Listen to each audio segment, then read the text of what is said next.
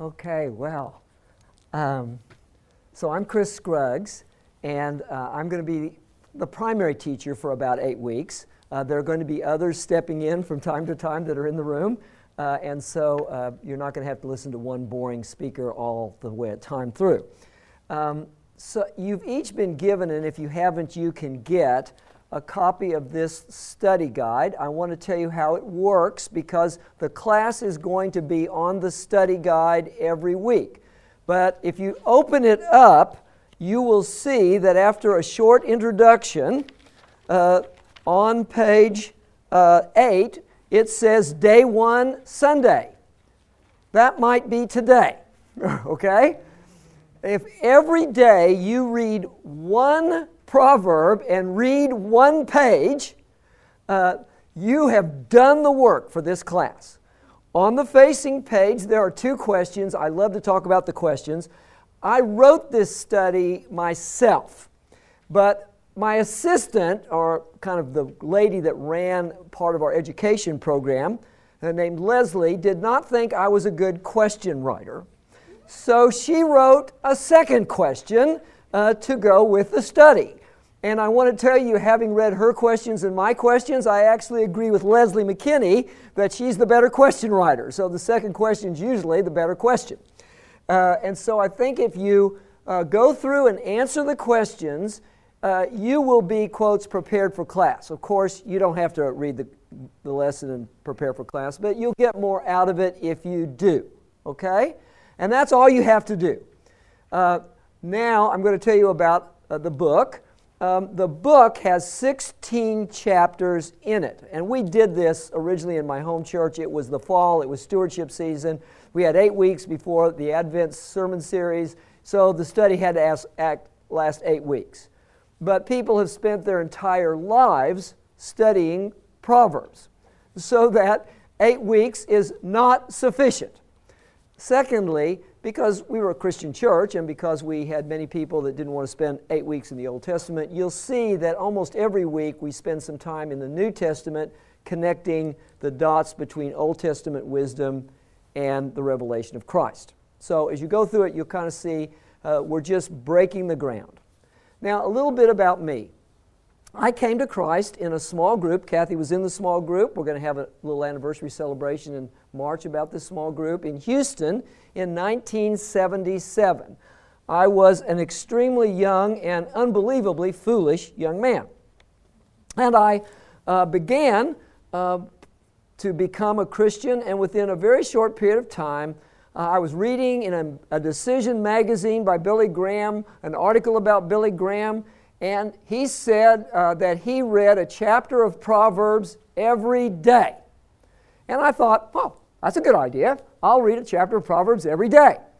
And that was about 19, probably the fall of 1977. And literally every day since that day, I have read a chapter of Proverbs. So I'm going to give you your second assignment, should you choose to do so. Tomorrow morning is the 14th. That would be Valentine's Day. Uh, and uh, if you would like to, pick up and add to your little spiritual discipline reading one chapter of Proverbs every day. I think you will find, I have about 15 Bibles in my, that I've read since then, but if you just look, I'll just open it to a page. Every Proverbs chapter in every Bible I own is unreadable by the time I'm finished with that Bible.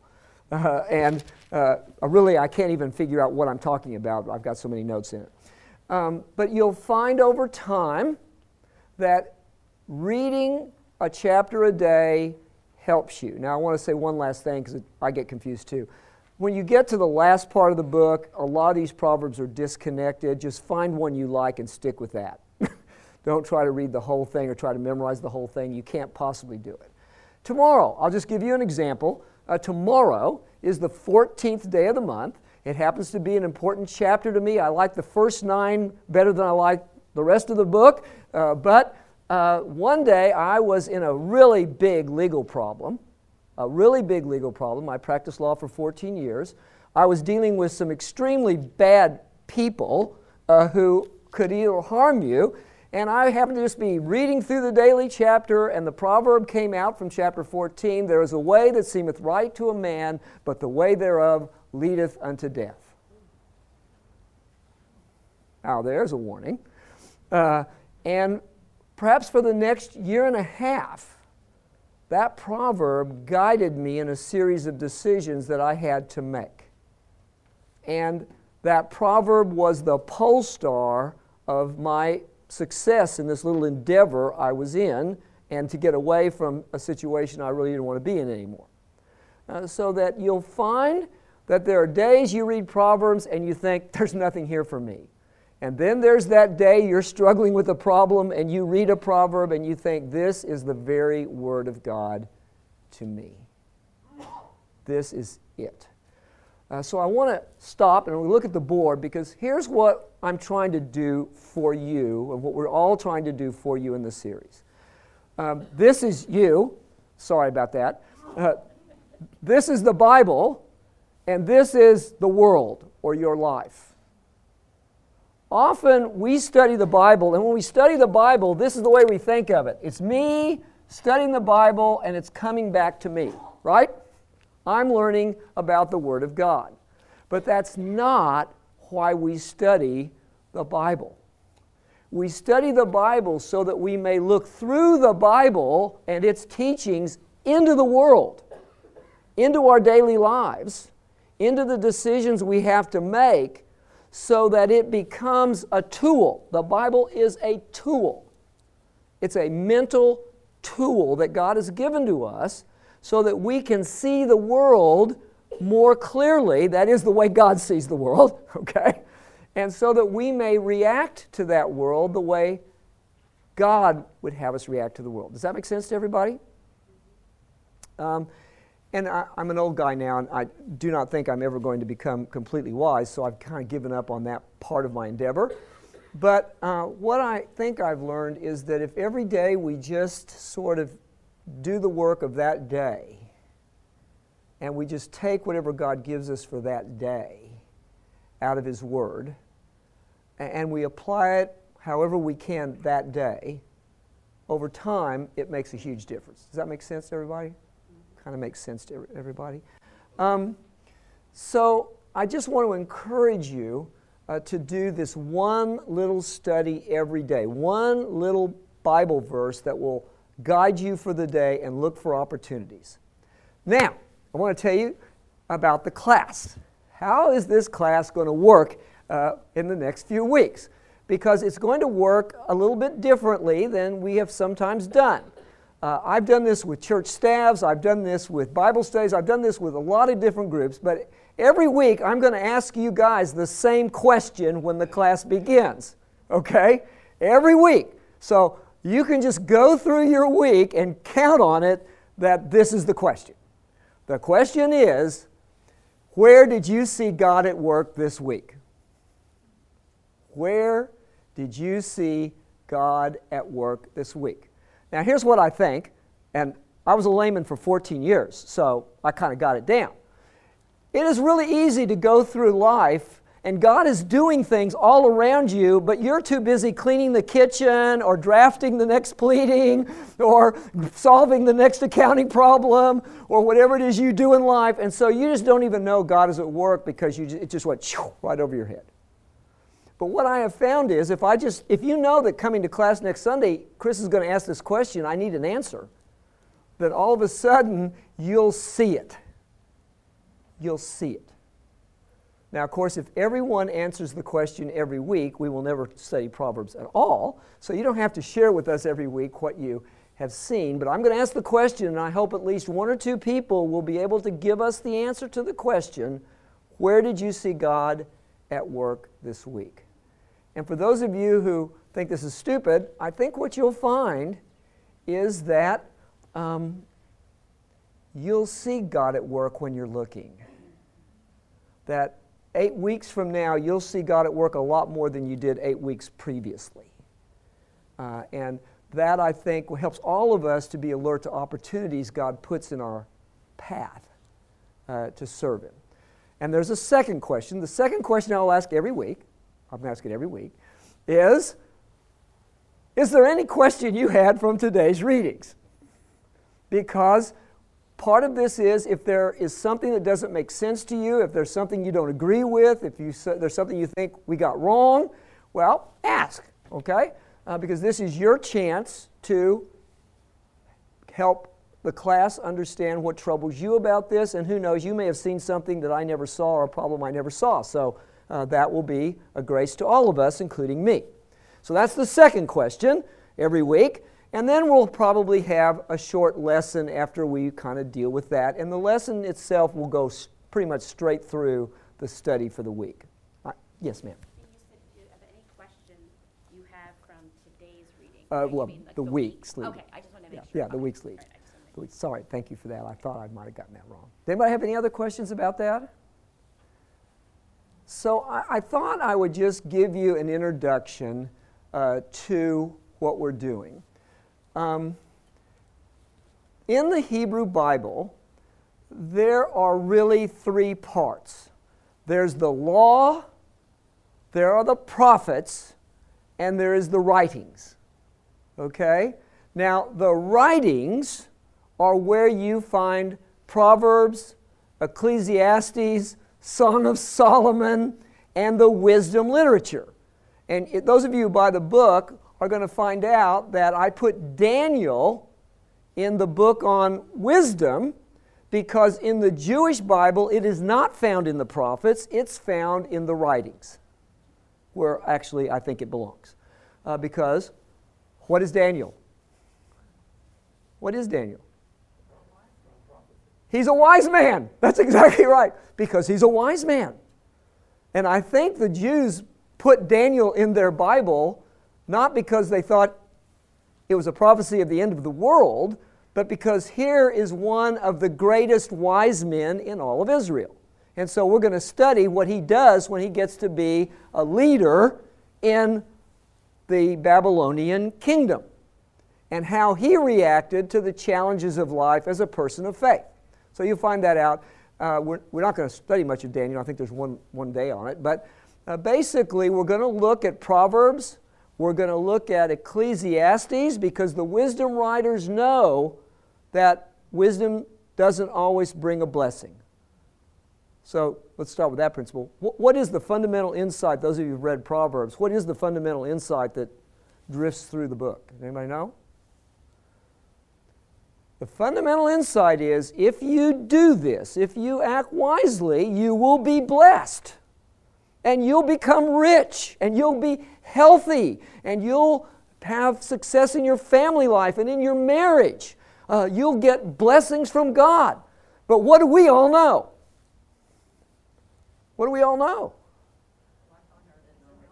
Doesn't always work that way, right? We all know that way. We all know that.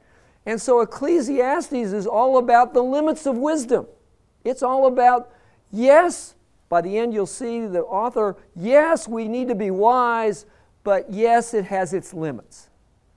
So, I've already told you one of the principles is, one of the basic principles you will see over and over again as you read the book is the righteous will be blessed. So, what in the heck is Job doing in our Bible? Who's Job? He is the he's not just righteous. What is he? He he is the most righteous. He's the greatest guy that ever lived. He is completely honest, completely truthful, completely faithful to his wife. He's great. And what happens to Job? Everything that can happen to you and me happens to Job, right? So, what's the message of Job? The message of Job is faithfulness isn't bulletproof. Thank you, that was great. Faith doesn't bulletproof us from suffering, it doesn't bulletproof us from undeserved suffering. Okay? And the whole book of Job is a discussion of why it is that God's purposes in our lives are, in the end, inscrutable. We'll get to that. In the end, Job ends with God saying, I'm not really telling you how I run the universe, Job. You'll just have to worship me. Okay, So um, that's the wisdom school, the writings. Solomon, who is Solomon? King of Israel. What kind of a king is he? Wise. He's the wisest king of Israel. And we kind of know, we know from this book and we know a little bit from history, Uh, that Solomon was what we might call the patron of the wisdom school. In the, they have the law, the prophets, and the writings, and there was a school of wise men in Israel, men that collected prophets. They advised the kings, they taught school, they had wisdom, and Solomon is the patron of that movement in Israel's history. He's the guy who is the pri- pri- primary motivator and the great example of wisdom, which I think we'll get to that next week, but this is a very interesting thing that they chose that. Uh, so, Solomon, we think, we know from the book, Solomon collects Proverbs. And the book itself contains more than one collection of Proverbs. Uh, it begins with the first nine chapters. I've always told you, I always kind of hate it when I get to chapter nine, the last verse, because that's my favorite part of the book uh, every month. And then in chapter 10, we get into the Proverbs of Solomon, and we go through various collections of Proverbs until the end. There are a couple of sections, Agur, whatever, that are uh, Lemuel, that are from different people, all of which were brought together. We don't really know when. Some people think around the time of Hezekiah.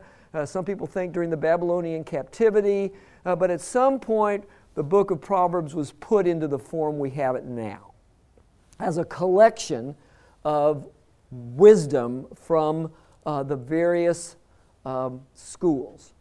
Now, I want to go back to this for just a moment. I want to go back to this for just a moment.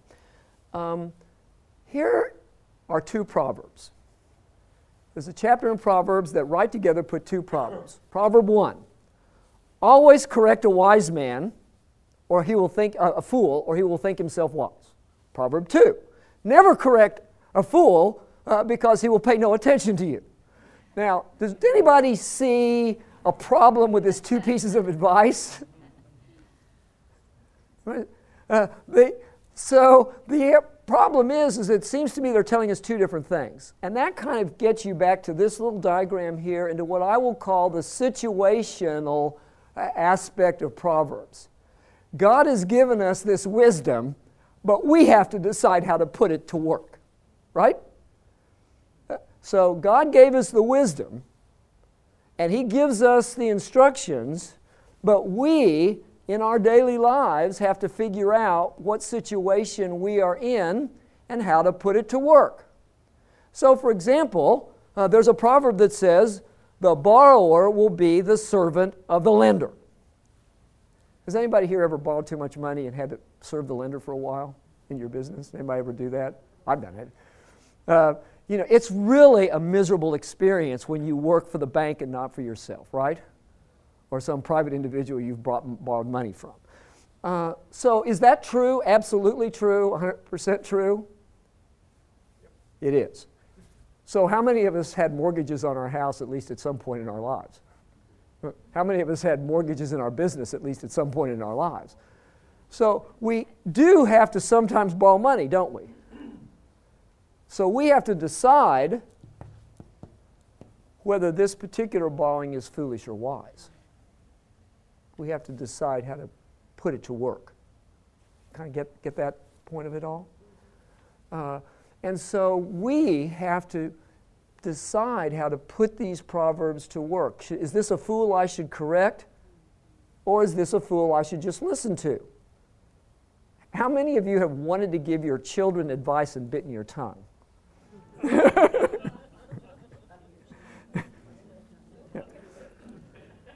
I don't know about you all, but I still have trouble knowing when to bite my tongue and when to talk when it comes to advising children.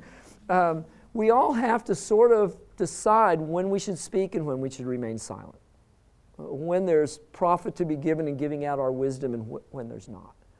And so that's a part of the what I will call the situational uh, application of Proverbs.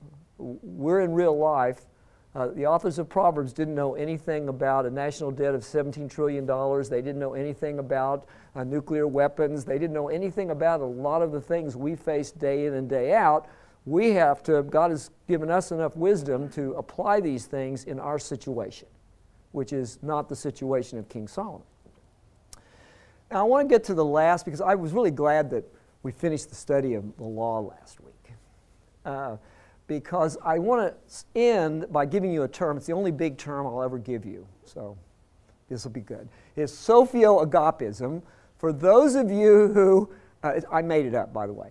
Um, for those of you who don't know Greek, Sophia is the word for wisdom, and agape is the word we use for God's love. Now, I'll tell people God's love is a completely self giving, completely unselfish love. So this agape isn't like he thinks we're cute. It's that commitment God has made to his creation, his universe, to sustain it, irrespective of its behavior. and to sustain our lives, I might add, irrespective of our behavior. So the, it's love and wisdom together, and you will find um, throughout any, the book and anything I say, I believe that if we capture two verses from 1 John, we have pretty much captured all we need to know about God's character. John tells us God is light, and he tells us that God is love. Okay? That God is a wisdom beyond our wisdom, a wisdom that we can't even hardly, fa- we cannot fathom completely. And that God is a completely self loving God who loved us enough to send his only begotten Son to die for us on a cross, a terrible death, uh, demonstrating to us that he loves us beyond anything that would be rational. You know, I, I love every person at every church we've ever been in, uh, but if the choice came, are you willing to give trammel for them, I'm afraid you all would be in bad shape. Because I probably would not be willing to do that. But God was willing to give everything for us. That's, that's the love.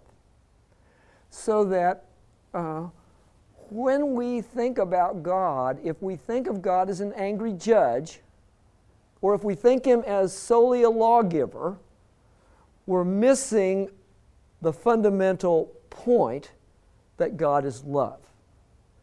So I want to think about this in the context of our study last week and how we bridge it to a study of um, wisdom. Sometimes I think we can fall into the habit as good Christians of thinking of the law as sort of God was sort of like the United States Congress. He got sat down and he said, I need to make some laws. These people are unorganized, disobedient, terrible citizens. And so I need to have, give them a few rules that they will not like, uh, but that which, uh, if they follow these rules, uh, at least we'll have some order in our society and in my universe. And so we get to think of God as sort of a judge who gave us these things knowing that we wouldn't be happy to follow them, uh, uh, but that it would create some kind of an order that he wanted. Now, that's not the right way to think about it because God loved us so much that he realized that, for example, violence and murder was a bad thing and would harm us as much as it harms the one we murder. And so he said, Don't do that. And God loves us so much that he knew that that love a husband and wife have is supposed to mirror the love the Father, Son, and the Holy Spirit have in all eternity, and that adultery would break that kind of a relationship that He intended for every person to have. And therefore, in love, He gave us this advice law, rule, commandment don't do that. So that the law is a reflection of His love. Okay? The law is a reflection of His love. And uh, his wisdom is a, res- is a reflection of his love. His wisdom, that light of God, uh, it's a reflection of his love for us. He gives us his wisdom because he loves us enough uh, to give us a few principles that if we follow them, we will have happier lives. It doesn't work all the time. Sometimes third parties enter in that are not motivated by love and hurt us. Uh, but uh, on the whole, uh, if we accept the love of God, uh, He has given us tools that we can use to be successful in life. Does that make sense? Does that make sense to everybody? So with that, I, I'm going to stop. If,